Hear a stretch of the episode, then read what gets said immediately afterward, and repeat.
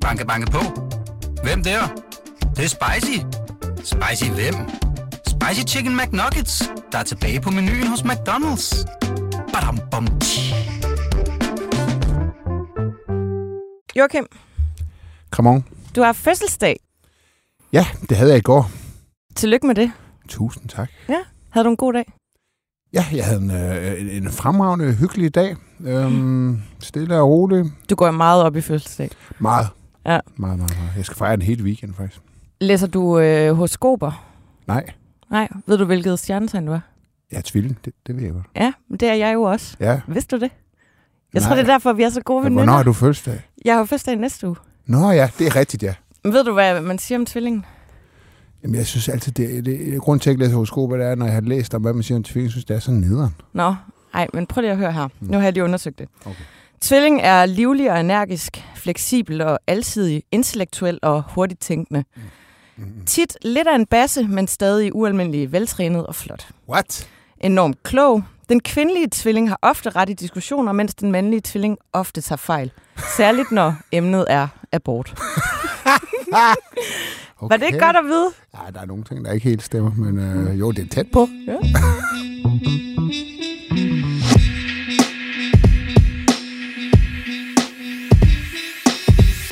Hej og velkommen til Slottet og Sumpen, BT's politiske podcast.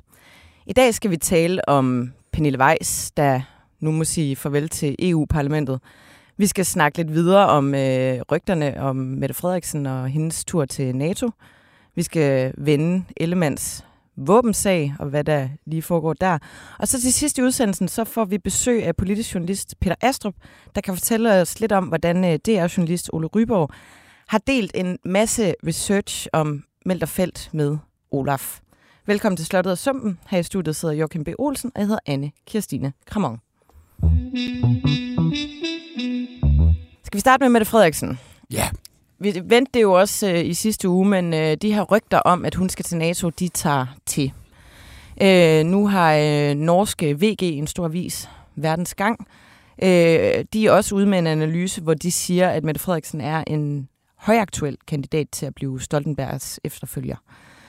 Øh, ifølge VG's oplysninger, så har hun en mega høj stjerne hos øh, Biden. Øh, og øh, de fortæller også, at EU-kommissionens præsident Ursula von der Leyen er blevet nævnt som mulig aftager. Men deres oplysninger siger også, at hun er interesseret i at blive lige, hvor hun er. Der har jo været øh, lidt, hvad skal man sige, polemik om det i øh, denne her uge. Skal vi ikke lige prøve at, at høre, hvad Lars Lykke siger til de her rygter? Vi har haft valg for kun et halvt år siden, øh, og vi har startet et helt nyt politisk projekt i Danmark, som jo i høj grad også er personborgen i den forstand, at, at det hviler jo på, at jeg selv stiftede et nyt parti med det raison d'etre, at vi skulle lave en ny konstruktion i dansk politik, at Mette Frederiksen, da valget blev udskrevet, satte sin egen person ind på, ind på det. Det er lige løbet i gang. Altså, det synes jeg rejser mange spørgsmål. Det er ikke nogen, jeg skal svare på. Ja, hans øh, holdning, Lars Lykke, er i hvert fald, at, øh, at hun svigter øh, regeringsprojektet, hvis hun øh, tager afsted. Ja, det, er- det er jo det, han siger. Det er jo næsten ikke engang mellem linjerne, han siger det. Nej, det er ret, øh, hvad skal man sige, aktuelt. Han Mm. siger lidt det, som nogen måske tænker Mm. øh, højt. Og det er ret vildt. Altså, det er jo ret vildt, at, en, øh, at man har en regering, hvor der er en mulighed for, at statsministeren får et af de absolute top internationale øh, jobs. Og, øh, og at man så har en udenrigsminister, der ligesom sådan i den regering, ja, klart siger, at det, det, det, det vil han ikke bryde sig om. Altså, det plejer at være det omvendte. Man har jo system, øh, systemet, altså i udenrigsminister arbejder jo på at få øh, topjobs, øh, internationale topstillinger, politiske topstillinger hjem øh, til Danmark. Øh, og øh, no, normalt så vil det jo være sådan, at, at øh, det vil man sige, ja selvfølgelig, selvfølgelig hvis, hvis Danmark har muligheden for at blive repræsenteret i en sådan stilling, så skal man gribe den. Men her har øh, Lykke et andet take. Det, det, er, det, jeg har aldrig oplevet før, at en minister i en regering har sagt sådan om en siddende statsminister, at, at han håber, at hun ikke får job, og ikke tager et jobbet. Og Men, det gør hun, tror jeg, hvis hun får et tilbud. Ja. Men hvad kommer det til at betyde for dynamikken i regeringen, hvis hun nu? Er det regeringens endeligt? Nej, det, det, synes, det tror jeg ikke, man kan sige. Øh, Øh, men, men det er meget spændende, hvad det kommer til at betyde for dynamikken, fordi altså, politik handler også om personer og deres individuelle kvaliteter. Og Mette Frederiksen er en ekstremt stærk øh, formand for Socialdemokratiet. Øh, der har også været store betænkeligheder i Socialdemokratiets bagland øh, i forhold til at gå ind i den her midterregering.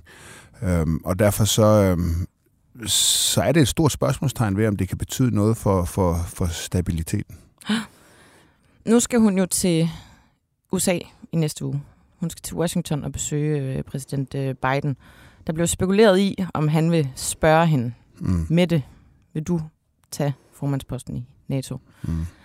Øhm, der er NATO-topmøde i juli, hvor øh, det skal sandsynligvis jo diskuteres, hvem der skal være efterfølger. Stoltenberg står ligesom med en, mm. med en udløbsdato.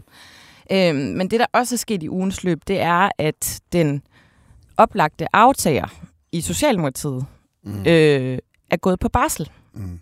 Øh, han er først og fremmest far, Nicolai Vammen. Ja. Ligesom øh, mig. Lad os lige prøve at høre, hvad han øh, selv siger om, øh, om hele situationen. Som sagt, vi har øh, Mette Frederiksen både som statsminister og som formand for Socialdemokratiet. Og det er jeg rigtig glad for.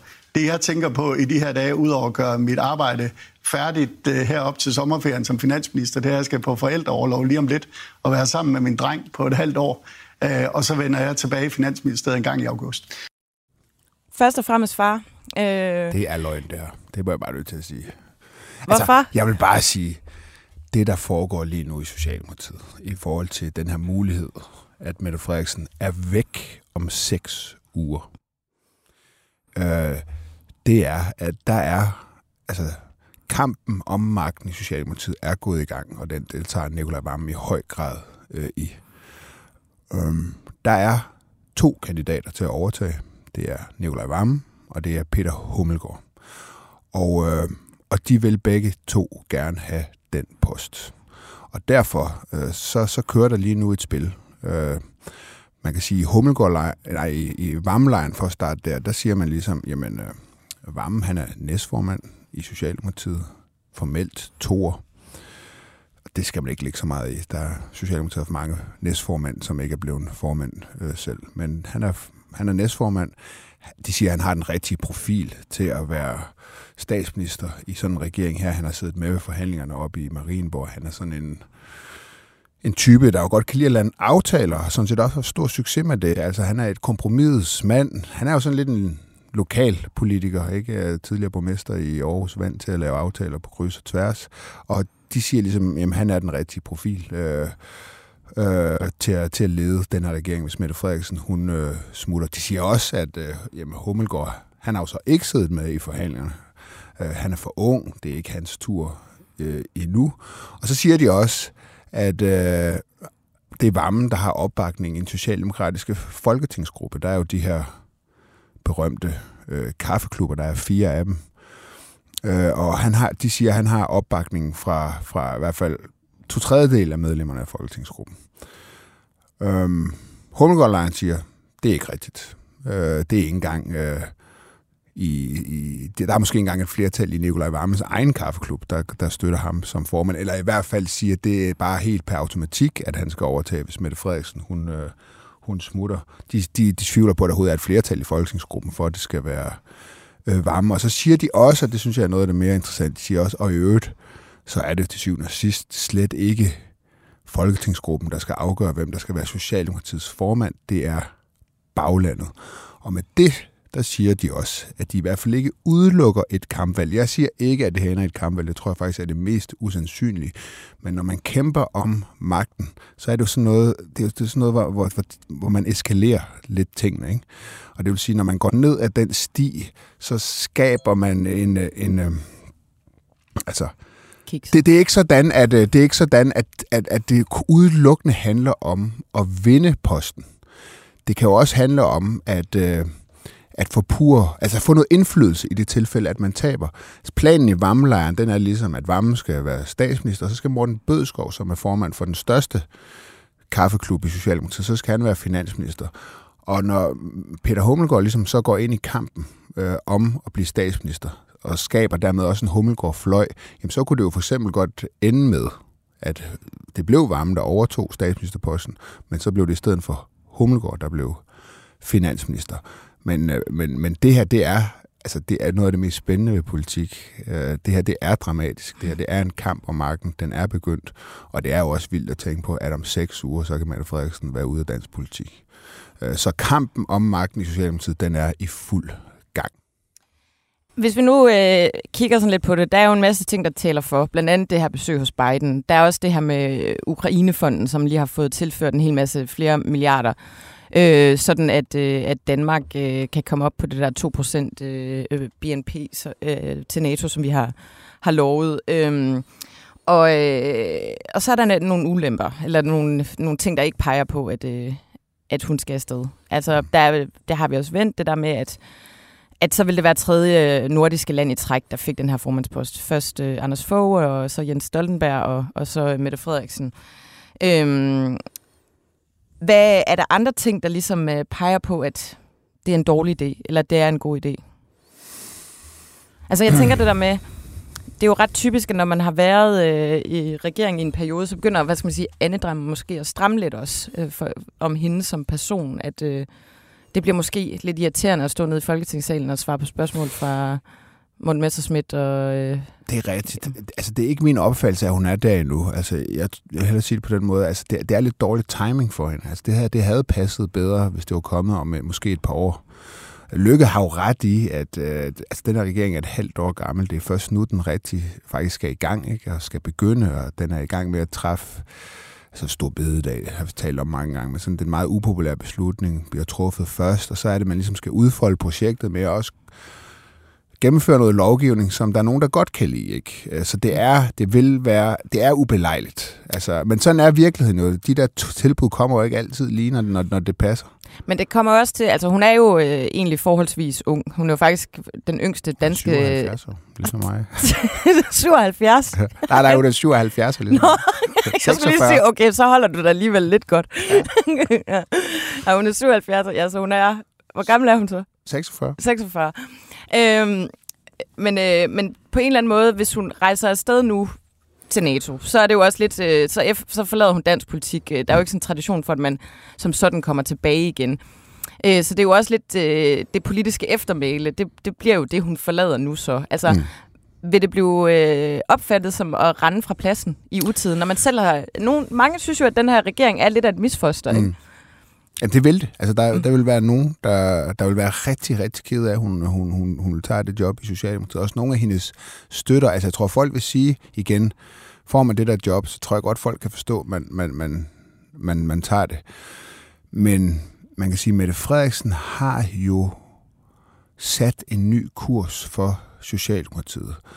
Øh, vi kender udlændingepolitikken. Øh, Altså hun har en klar vision for Socialdemokratiet, som er, hun har opbakning fra, fra rigtig mange, øh, blandt andet Peter Hummelgaard, Kåre Dybvad, Mathias Tesfaye. Altså de der sådan ideologiske typer har været meget begejstrede for Mette Frederiksen. Og øh,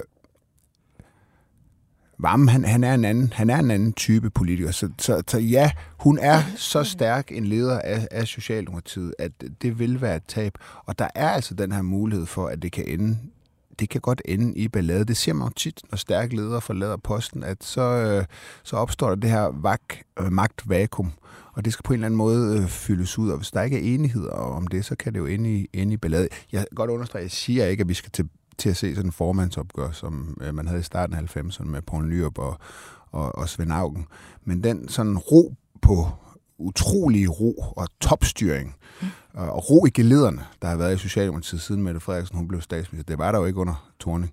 Men det er der jo også mange, der har udtrykt, øh, øh, at øh, der var også et ønske om at gå fra en øh, diktator til et demokrati. Mm. At det har måske også, øh, der er nogle medlemmer, eller, der, der synes, mm. at det har været for topstyret. Det, det, er der, det er der helt sikkert, og man kan også sige, hvis hun smutter nu, så smutter hun jo på et tidspunkt, hvor S ligger lavt i målingerne.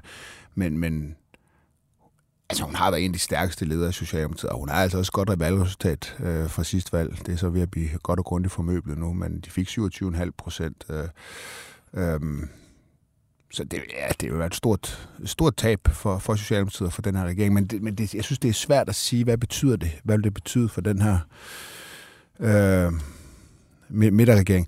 Jeg synes, der er en ting, man kan sige om Lykke. Altså, det må jo så stoppe alle spekulationer om, han selv kunne finde på at for eksempel tage et job som EU-kommissær, når der skal udpeges en ny øh, næste år. Det, det må man jo formode, så han kan jo ikke stå og sige sådan her med Mette Frederiksen. Og så, Men og så er det ikke lige præcis job. det, Lykke kan, og er kendt, notorisk Jo, kendt men, for? Jo, det, det kan du sige, men øh, så synes jeg da godt nok, at han vil se noget, det vil se rigtig skidt ud for ham. Hvordan vil man forklare den?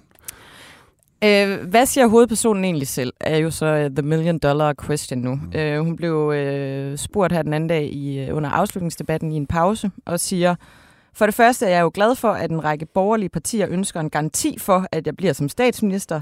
Det er nyt, at det ønske er så bredt funderet. Og så siger hun, jeg er statsminister i Danmark, og det håber jeg at blive ved med at være længe. Jeg er ikke ude og søge andet job. Mm. Jeg er ikke ude og søge andet job. Mm. Hun søger ikke et andet Nej, nej, nej, nej, nej, nej. nej. Men det er, hvis det er, skulle blive prikket. er, og prøv at høre, der, der må man også bare sige, at, øh, at, øh, at det, det, det, hvornår er det, det er okay at lyve? Det er, når, når, for eksempel, hvis man søger et andet job, så siger man ikke til sin nuværende. Det behøver man ikke at sige, svare ja til, hvis ens nuværende, Nuværende arbejdsgiver arbejdsgiver, spørger om det. Så, så, så, det, det, så sådan er gamet, altså. Ja. Det, det, du kan ikke have det job, og så sige, at jeg søger det, fordi så er der en meget stor chance for, at du ikke får det. Nå, vi skal til en anden lidt øh, spektakulær historie fra ugen her. Mm-hmm. Den handler om øh, Pernille Weiss, som sidder i Europaparlamentet for konservativ. Endnu. Ja, lidt endnu. Det, der ligesom sker, jeg synes lige, vi skal prøve at gennemgå processen, for jeg synes også, der er nogle ting at sige om processen, den måde, det her det bliver meldt ud. Mm. Øh, lige pludselig så udsendt konservativ en presmeddelelse om, at de ikke genopstiller Pernille Weiss. Og den her presmeddelelse, den er ret klar i spyttet. Øh, de skriver, at beslutningen er truffet på baggrund af en intern undersøgelse med en række tidligere medarbejdere på Pernille Weiss' kontor i Bruxelles. Der øh, står i pressemeddelelsen, at øh, de her tidligere medarbejdere fortæller samstemmende om et belastet psykisk arbejdsmiljø. Om konkrete episoder bliver der blandt andet brugt ord som mobning, ydmygelser og, og sig truet. Der står også i presmeddelelsen, pressemeddelelsen, at øh, arbejdsmiljøet på Pernille Weiss' kontor har ført til stresssygemeldinger og opsigelser blandt de tidligere medarbejdere. Og øh, Søren Pape siger, at det, der er bred enighed om, at øh, hun ikke skal genopstilles til Europaparlamentet. Nærmest samtidig som denne her pressemeddelelse udkommer, der udkommer Ekstrabladet med historien med titlen Ansatte flygter fra K-profil, nu bliver hun skrottet. De har talt med en række tidligere medarbejdere, de samme som konservative selv har talt med, må man formode, der fortæller, at de har oplevet en brutal ledelsesstil, hvor hun har ydmyget ansatte og råbt af dem. Øh, hun kører folk fuldstændig ned. Den eneste måde, man kan komme af, ud af det på at få fred og ro, er ved at blive sygemeldt. Det er psykisk terror, fortæller en af de tidligere medarbejdere, der selv har været sygemeldt. En anden medarbejder siger, at hun er utilregnelig, eksploderer og skælder sine ansatte ud offentligt. Ligesom, ligesom at være lave en podcast med dig. ja, men så må du jo stresssygemelde dig, så du kan fokusere på at være far. øhm, hun spiller medarbejdere ud mod hinanden og ydmyger dem foran de andre, fortæller en anden øh, tidligere medarbejder. Flere tidligere ansatte fortæller desuden, at hun har svært ved at styre sit temperament. Øh, hun skriver til medarbejdere på alle tider af døgnet, og skriver og taler til dem i en øh, ubehagelig øh, tone. Det Ekstrabladet så også kan fortælle, det er, at partiledelsen reagerede på det her problem i foråret, og at øh, partisekretær Søren Vandsø øh, og næstformand Henrik Weiklin, Weiklin mm. øh, rejste til Bruxelles for at holde en, en række fortrolige Ja, møder På et hotel. på et hotel, ja, med de her tidligere ansatte. Og, og de her tidligere ansatte får så at vide, at den her sag den bliver drøftet på et hovedbestyrelsesmøde i maj måned, og så får de ligesom en fornemmelse af, at øh, nu går den her proces i stå. Der er ikke, de her hører ikke noget efter det her hovedbestyrelsesmøde, hvor, hvor det hele skulle være drøftet.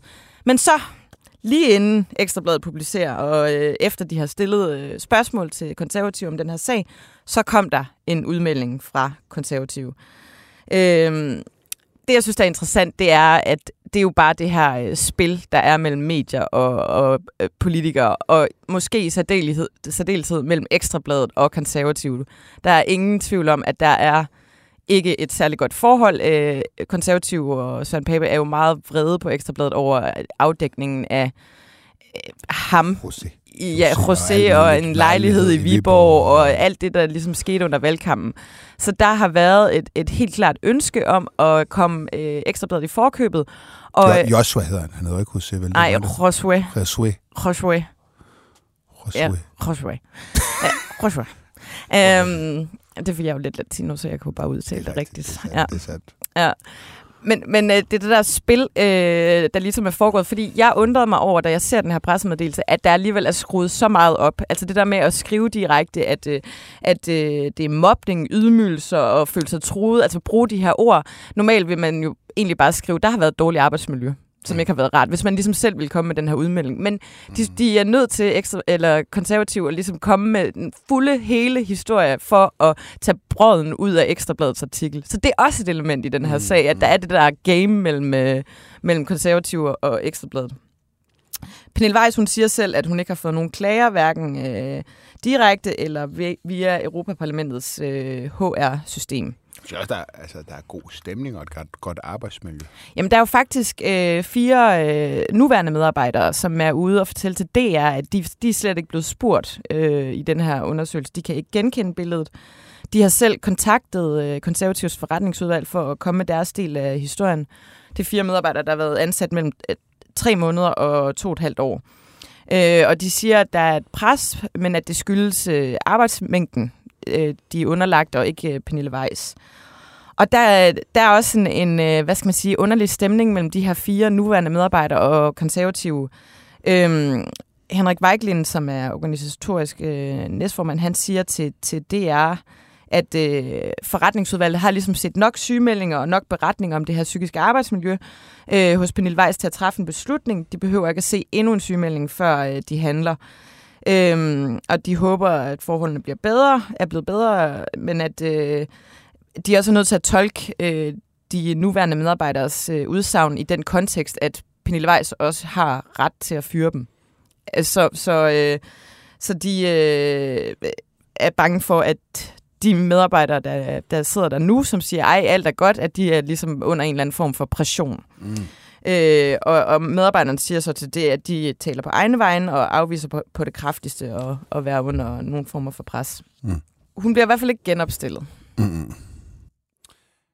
Nej, altså, altså man må jo sige en ting om øh, Pape, og det er, at han har godt nok været hurtig til at eksekvere i den her sag, men også i andre sager. Altså tænk på Nasser Carter, ikke? Ja, der afventede de dog en øh, Jo, men advokatundersøgelse. så blev, jo, men så blev det også eksekveret Ja, den, der, der kom jo en med det samme. eksekvering samme dag, Ja. som... Øh, Og jo egentlig også omkring Joshua. Joshua. Ja. Ja. Altså, jeg vil sige, der gik noget tid. Det var altså også en skilsmisse, han skulle ud i der. Ja. Han, han, han, altså, jeg synes ikke, man kan beskylde manden for ligesom at trække pigen ud. Nej. Helt generelt. Så, så når der har været det, så der var også sagen om, øh, om øh, hvad var det, han hed, under jeg kunne huske øvet. Altså ham, der var lidt for, øh, påstået lidt for glad for at tage kollegaer på nogen. Åh oh, ja, han Øh. hedder... Jeg kan se hans ansigt for jeg mig. kan også sige hans ansigt for mig. Og Skal vi beskrive hans ansigt for lytterne? Ja, Hvad var det nu øgenavn? Det var? Ej, du skal heller ikke bruge øgenavn i. Whatever. Ja, Men øh, Per, nej, Nej, men jeg føler, at han hedder, han hedder ikke. Olav, Olof. Han hedder, nej. Øh, nej, men nu går jeg i gang med at google. Der er ikke noget værre end... Øh, så, så taler jeg lidt videre. Ja. Ja. Han, han er hurtig til at eksekvere her. Øh, og det synes jeg, det, det er noget, der kendetegner Søren Pape generelt. Altså, de der sager, når de opstår, så, så, så har han, øh, personen, så har han trukket pigen ud. Det er det ene ting, jeg synes er lidt interessant med det her. Det andet, det er så et rygte, der kører, og jeg understreger, at det er et rygte. Øh, det er, at, øh, og jeg synes, det lyder for vildt, men øh, det er jeg ikke for fint til. Der går et rygte om, at han selv kunne Orla. Østerby. Der var den. Ja. Der, der, der går det rygte om, han selv kunne finde på at stille op. Altså, vi har jo talt om tidligere, kan K blive ved med at have Søren Pape som formand? Er han en rigtig formand efter at have været helt op øh, og være statsministerkandidat, og så få et elendigt valg med tilbagegang? Altså, han er på vej ud af døren, ikke? Og, øh, der, der bliver spekuleret i, om det her, det, om han selv stiller op nu. Til Europaparlamentet. præcis. Ja. Altså, jeg synes godt, det, det ville være lidt...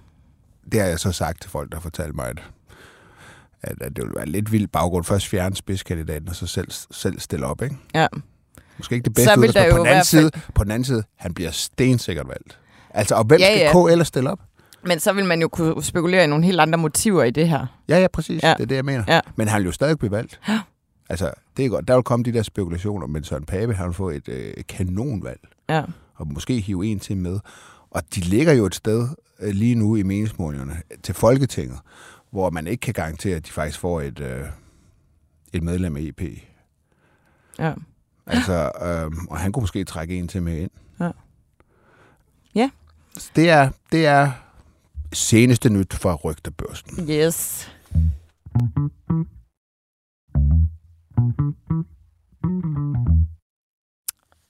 Og så skal vi til en, endnu en vild historie Ja, den er vild. om Jacob Ellemann. Ja. Øh, I januar måned, der skulle øh, forsvarsforligskredsen øh, haste en beslutning om nogle nye våbenindkøb til Danmark igennem. Der skulle bruges 1,7 milliarder øh, på at indkøbe våben. Ellemann, øh, som jo er forsvarsminister, eller var forsvarsminister på det tidspunkt, og Forsvarsministeriet sagde, at der var blevet indhentet tilbud fra tre forskellige våbenfabrikanter, blandt andet et øh, fransk statsejet våbenfirma, der hedder Nexter. Det stod øh, simpelthen i det notat, der blev udleveret til partierne omkring det her våbenindkøb. Altinget kan fortælle, at det er bare ikke rigtigt. Øh, det øh, øh franske våbenfirma her, Nexter, er ikke blevet kontaktet. De er ikke blevet bedt om at give tilbud. Øh, det, det er 19 kanoner åbenbart, der skal leveres. Jeg summede summet lidt over, hvad man bruger kanoner til den dag i dag. Det troede jeg ikke, vi brugte. Men nå, Og dem, dem bruger man ret meget, faktisk. Jamen vel ikke sådan nogle, man står og propper med krudt sådan manuelt. Jeg, jeg har bare svært ved at forestille mig, hvordan en kanon ser ud Nej, i dag. i dag.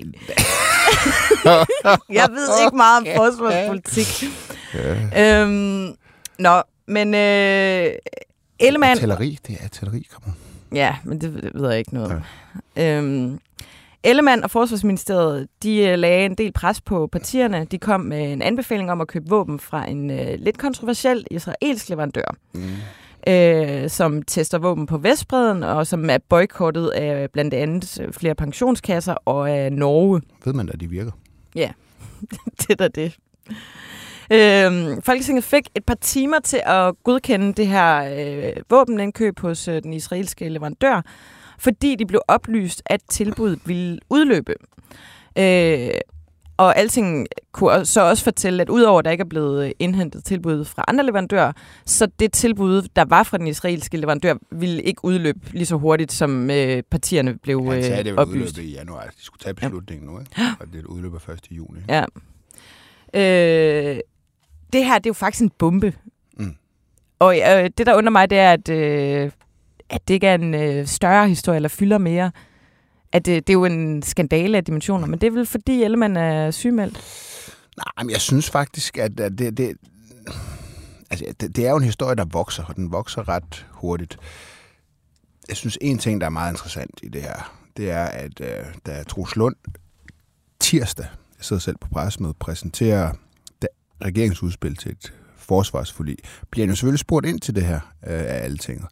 Og der holder han i den grad øh, Ellemann ud i, i meget, meget strækt arm. Han siger, jeg er ikke inde i Ellemanns hoved. Øh, jeg hedder Troels Lund, jeg hedder ikke Jakob Ellemann. Og han vil sætte en undersøgelse i gang. Han holder ham helt ud i strækt arm. Og jeg, jeg løftede øjenbrynene, da jeg sad. Det tror jeg mange andre også gjorde. Det var, det var bemærkelsesværdigt. Hvorfor gør han så det? Jamen det gør han, fordi at han skal i gang med at forhandle med, med Folketingets partier om det her forsvarsforlig til 143 milliarder kroner. Bare lige for at sætte det i perspektiv, så skal der hvert år frem mod 2030 bruges et beløb, der er 20 stigende til 60 gange højere end det, der blev forhandlet om på finansloven for 2024. Nogle meget store forhandlinger, som også bliver, altså de er jo historiske, for det er en historisk opgradering af det danske forsvar. Og han ønsker selvfølgelig ikke, at stemningen, at forhandlingsklimaet bliver forpestet af, at, øh, af den her Ellemann-historie. Og hvis han var gået i forsvar for Ellemann nu, så kunne man jo levende forestille sig, at, øh, at så, så er stemningen allerede dårlig fra start, og så bliver det bare sværere at finde hinanden i sådan nogle forhandlinger, når man sidder inde i det her lokale sammen. Øh, så det tror jeg, det er den ene årsag. Og så tror jeg, at den anden årsag, det er, at, at, at Ellemann er en svækket formand for, for Venstre. Altså havde det her været, altså Mette Frederiksen, som vi lige har talt om, I kan bare huske tilbage til Mink, når hun var i stormvær. Altså, der var ikke nogen socialdemokratisk minister, der holdt hende ude i stræk arm på nogen som helst måde. Der var fuld opbakning. Øh, folk gik i bræschen øh, for hende. Og det gør man for en stærk formand, fordi en stærk formand er meget, meget vigtig for partiets succes.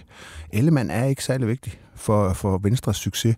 Og så har Troels Lund jo også selv fået ja, et folkeligt gennembrud øh, i Ellemanns øh, fravær. Han er meget styrket, øh, er regeringens mest populære øh, minister, og lykkes han med de her forhandlinger.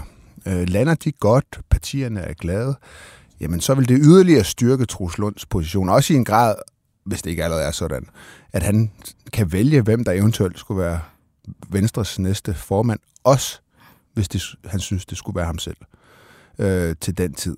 Så, så, så ja, det synes jeg er meget, meget, det, det er meget, meget øh, spændende. Banke, banke på. Hvem der? Det, det er spicy. Spicy hvem? Spicy Chicken McNuggets, der er tilbage på menuen hos McDonald's. Badum, bom,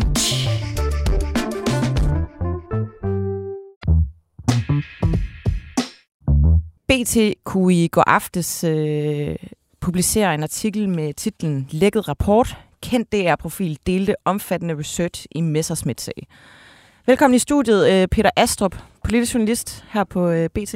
Tak skal du have. Det, det var dig, sammen med Berlingske jo. Det var sammen med Berlingske. Ja. Det var et lille collab. Det var det. En lille ko-kreation, efter vi begge to fandt ud af, altså begge medier fandt ud af, at vi var ved at rende hinanden over ende med den samme research. Så kan du ikke prøve at forklare, hvorfor er det, man laver de her samarbejder på, på tværs af medier? Altså hvad er det, hvad er det der er en fordel i det? Vi ser det nærmest mere og mere for tiden. Altså i det her tilfælde, der var fordelen jo helt afgjort, at, øh, at vi finder ud af, at vi arbejder på den samme historie, fordi vi jo kontakter de samme kilder og taler med de samme mennesker. Og for at undgå at øh, løbe ind midt i pinsen, falde over hinanden og udgive noget halvt øh, skvaldret, dårligt skrevet halvøje for at komme først, jamen så, øh, så øh, talte vi sammen med Berlingske øh, og kom overens med, jamen skal vi ikke bare sætte os sammen tirsdag morgen efter pinse og lave en udgivelsesplan øh, og, og koordinere det og samarbejde om det, så vi ikke smadrer det hele for os selv og alle mulige andre. Så det er jo faktisk også en måde at hvad skal man sige, undgå at lave for mange øh, fejl, fordi man bliver for hurtig, fordi man netop skal øh, ja, udkomme altså, først, eller og udkomme med en bedre og mere gennemarbejdet historie. Ja, præcis. Altså, altså, det er jo ikke fordi nogen af os, øh, jeg har jo fuld tillid til, at både os og Berlingske var udkommet med noget, vi egentlig set kunne stå på mål for. Men så havde man måske lavet et produkt, der var en lille smule hurtigere, og så havde man ikke fået det hele med. Og, og, og måske også, du ved, er der lidt fare for, det er der jo altid, for man glemmer nogle ting. Og så er det også bare meget rart at have ro i sindet og sidde og tænke, hvor langt er de nået, så man ikke har en dårlig følelse med det. Historien er, at øh, Ole Ryborg, der er EU-korrespondent på, øh, på DR, har øh, lækket nogle papirer til Olaf i forbindelse med hele den her undersøgelsessag af Melterfeld-sagen, som Morten Messersmith jo var hovedperson i. BT kunne faktisk allerede tilbage i 2019 afsløre, at det var Ole Ryborg, øh, der var gået til Olaf øh, med den her øh, historie. Hvad er det nye i den her historie, Peter Astrup? Jamen det nye i den her historie, først og fremmest, det er, at nu har vi selve afhøringsrapporten. Altså et skriftligt referat af samtalen med Ole Ryborg, som øh, Olafs to efterforskere har har gengivet, om de så har optaget det, eller om de har nedfældet enormt grundige noter, eller hvad det er, de har gjort. Det er sådan lidt svært at, at sige.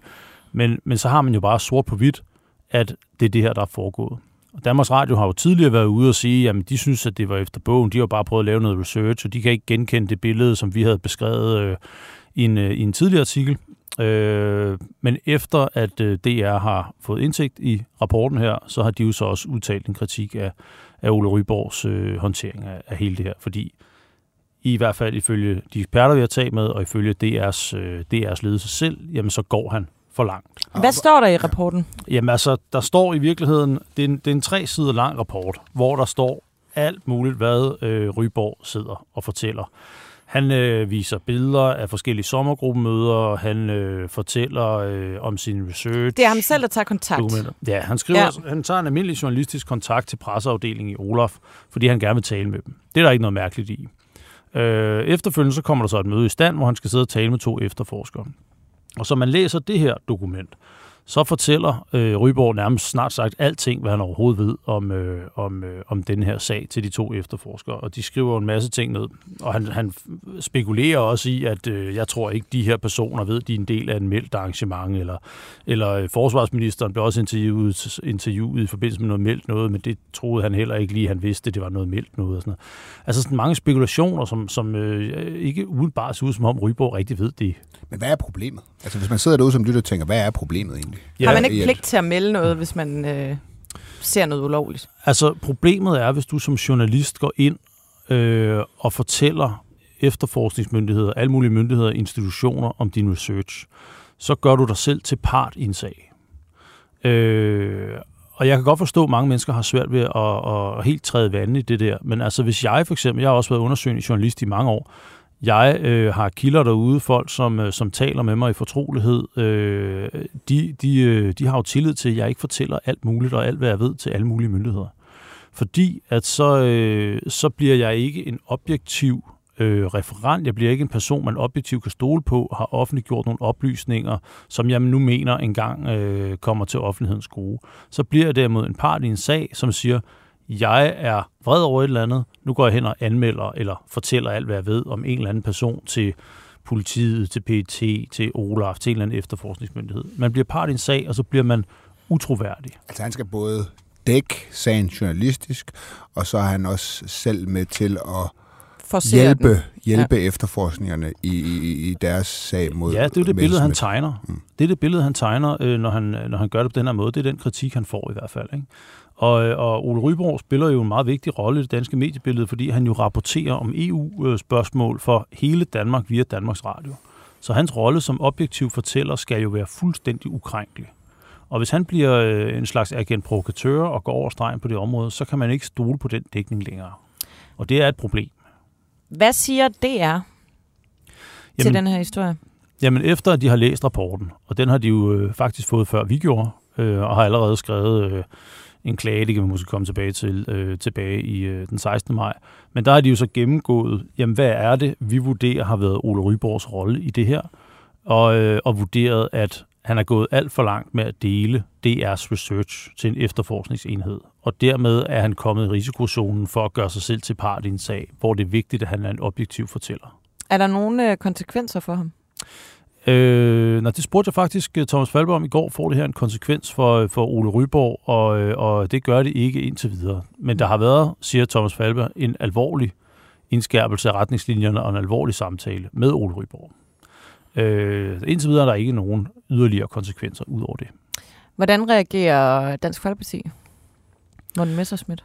Jamen, vi prøvede jo at få fat i øh, Morten Messersmith. Han har indtil videre ikke ønsket at udtage sig til os øh, i den her sag. Øh, og det var den første person, vi tager fat i, for det er jo ham, det hele øh, omhandler. Men Dansk Folkeparti øh, sendte selv et citat til os via deres pressechef, Erik Bjørn Møller. Nu kan jeg ikke lige huske det i hovedet, men altså, det er sådan rimelig øh, krasbørstigt, synes jeg, med at øh, han går langt over stregen, og, og øh, han forlader enhver form for objektiv øh, rolle som fortæller og gør sig til part i sagen. Og sådan, sådan ret... Øh, ret indineret, aggressivt uh, citat, som vi fik uh, fra Frederik Bjørn Møller. Og så kan vi jo lige tilføje, at uh, jeg interviewede Messerschmidt tidligere i dag og spurgte ham også ind til den her sag. Så det kan man jo ind og lytte til. Når det udkommer senere i dag. Præcis. Tusind tak, fordi du ville komme i studiet. Peter Astrup, politisk journalist her på BT. Fornøjelse. Og øh, så skal vi jo have ugens sumshold.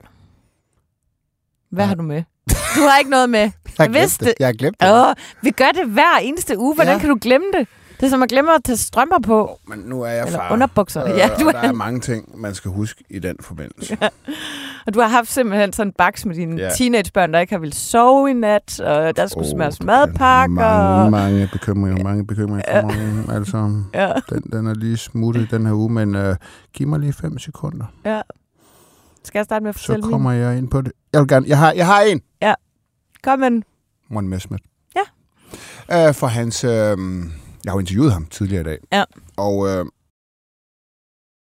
hvis nogen ikke har bemærket det, så havde Morten Messmith tidligere på ugen uh, en fest på Twitter, hvor han... Uh, det, det var ligesom en ny stil, vi så. Lidt trump Meget sådan angreb på Øh, andre på Twitter herunder også politikere, øh, for eksempel øh, Christina Elund, som under afslutningsdebatten lægger et billede op af Monika Rubin og siger, at hun gør det godt, og ja, ja, ja.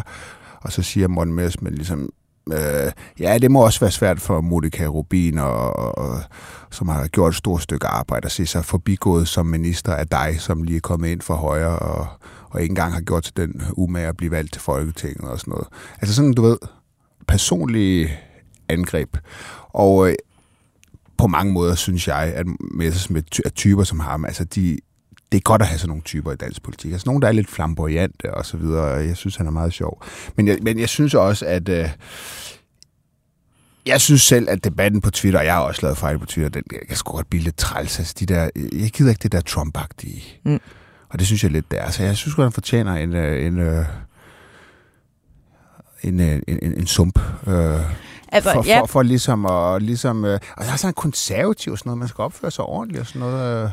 Altså, jeg skal være den sidste til at pege den fingre. Den har jeg vundet. Jeg har vundet, jeg Godt. Jeg skal være den sidste til at pege fingre. Jeg øh, er også øh, tit polemisk på Twitter. Øh, er også fordi det? Man bliver også nødt til at være polemisk. Man har ikke så mange tegn til rådighed. Og sådan. Man er nødt til at være sådan lidt to the point. For det er for en mærkelig jeg, undskyldning. Men, man, det, jeg, jeg, man kan da ikke sidde og skrive på den ene side og på den anden side, og det nuancerede. Det kan man da ikke på Twitter. Nej, men man behøver ikke at blive personlig. Nej, det, det, det, gør man, det gør man ikke. Øh, nej, men det jeg egentlig ville sige, det var, at jeg går i seng øh, søndag nat klokken 1 eller sådan noget. Jeg var sådan en mm. natteravn. Øh, jeg er jo ikke først og fremmest far, så jeg kan Ej. jo godt tillade mig at være længe op. Jeg har jo mine børn, der står mega tidligt op. Øh, jeg har kun en høne. Op nogle øh, 10-11 stykker. Altså. Ja. Men så logger jeg ind på Twitter, øh, og lige ligger i min seng og scroller, og det var vidderligt kun Morten Messersmith. Det var ja. kun Morten Messersmith. Jeg lå sådan og tænkte, at jeg kom til at gå ind på hans profil, fordi der er, der er ikke andet end Morten Messersmith. Mm. Han havde rasende travlt, ja. øh, og det har han haft hele ugen. Altså, ja. folk spekulerede i, at han blev hacket, er han fuld?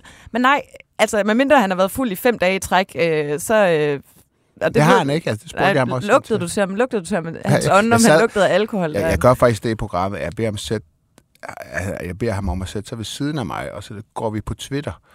Og så finder vi nogen, som han ligesom kan give ind med, med krabasken. Jeg synes ikke, han var helt så hård, som han var den anden dag. Det har været i løbet af ugen, men, øh, men jeg sad meget tæt på ham, at han lugtede bestemt ikke af alkohol. Han var helt ædru. Ja, godt. Jeg synes, det er et mega godt bud. Nå. Ja. Men. Men. Ej. Jeg har øh, taget Inger Støjberg.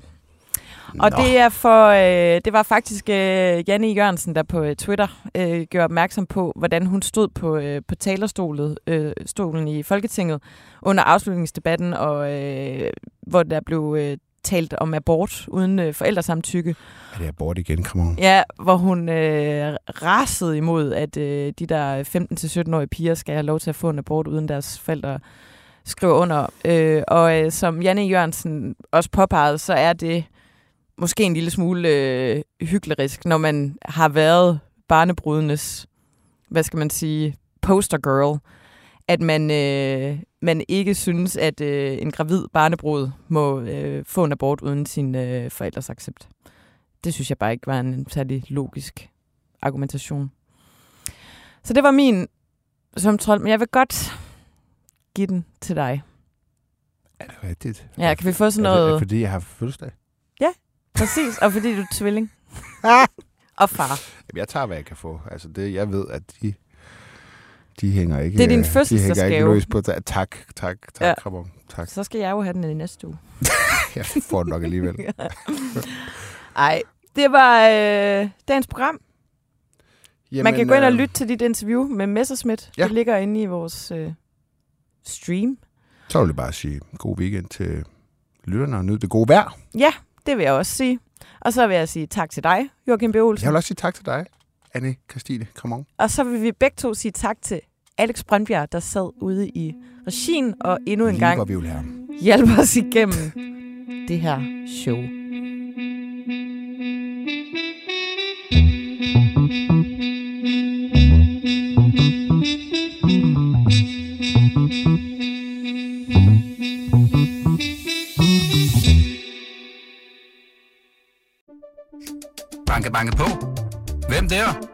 Det, er spicy. Spicy hvem? Spicy Chicken McNuggets, der er tilbage på menuen hos McDonald's. Badum, bom, tji.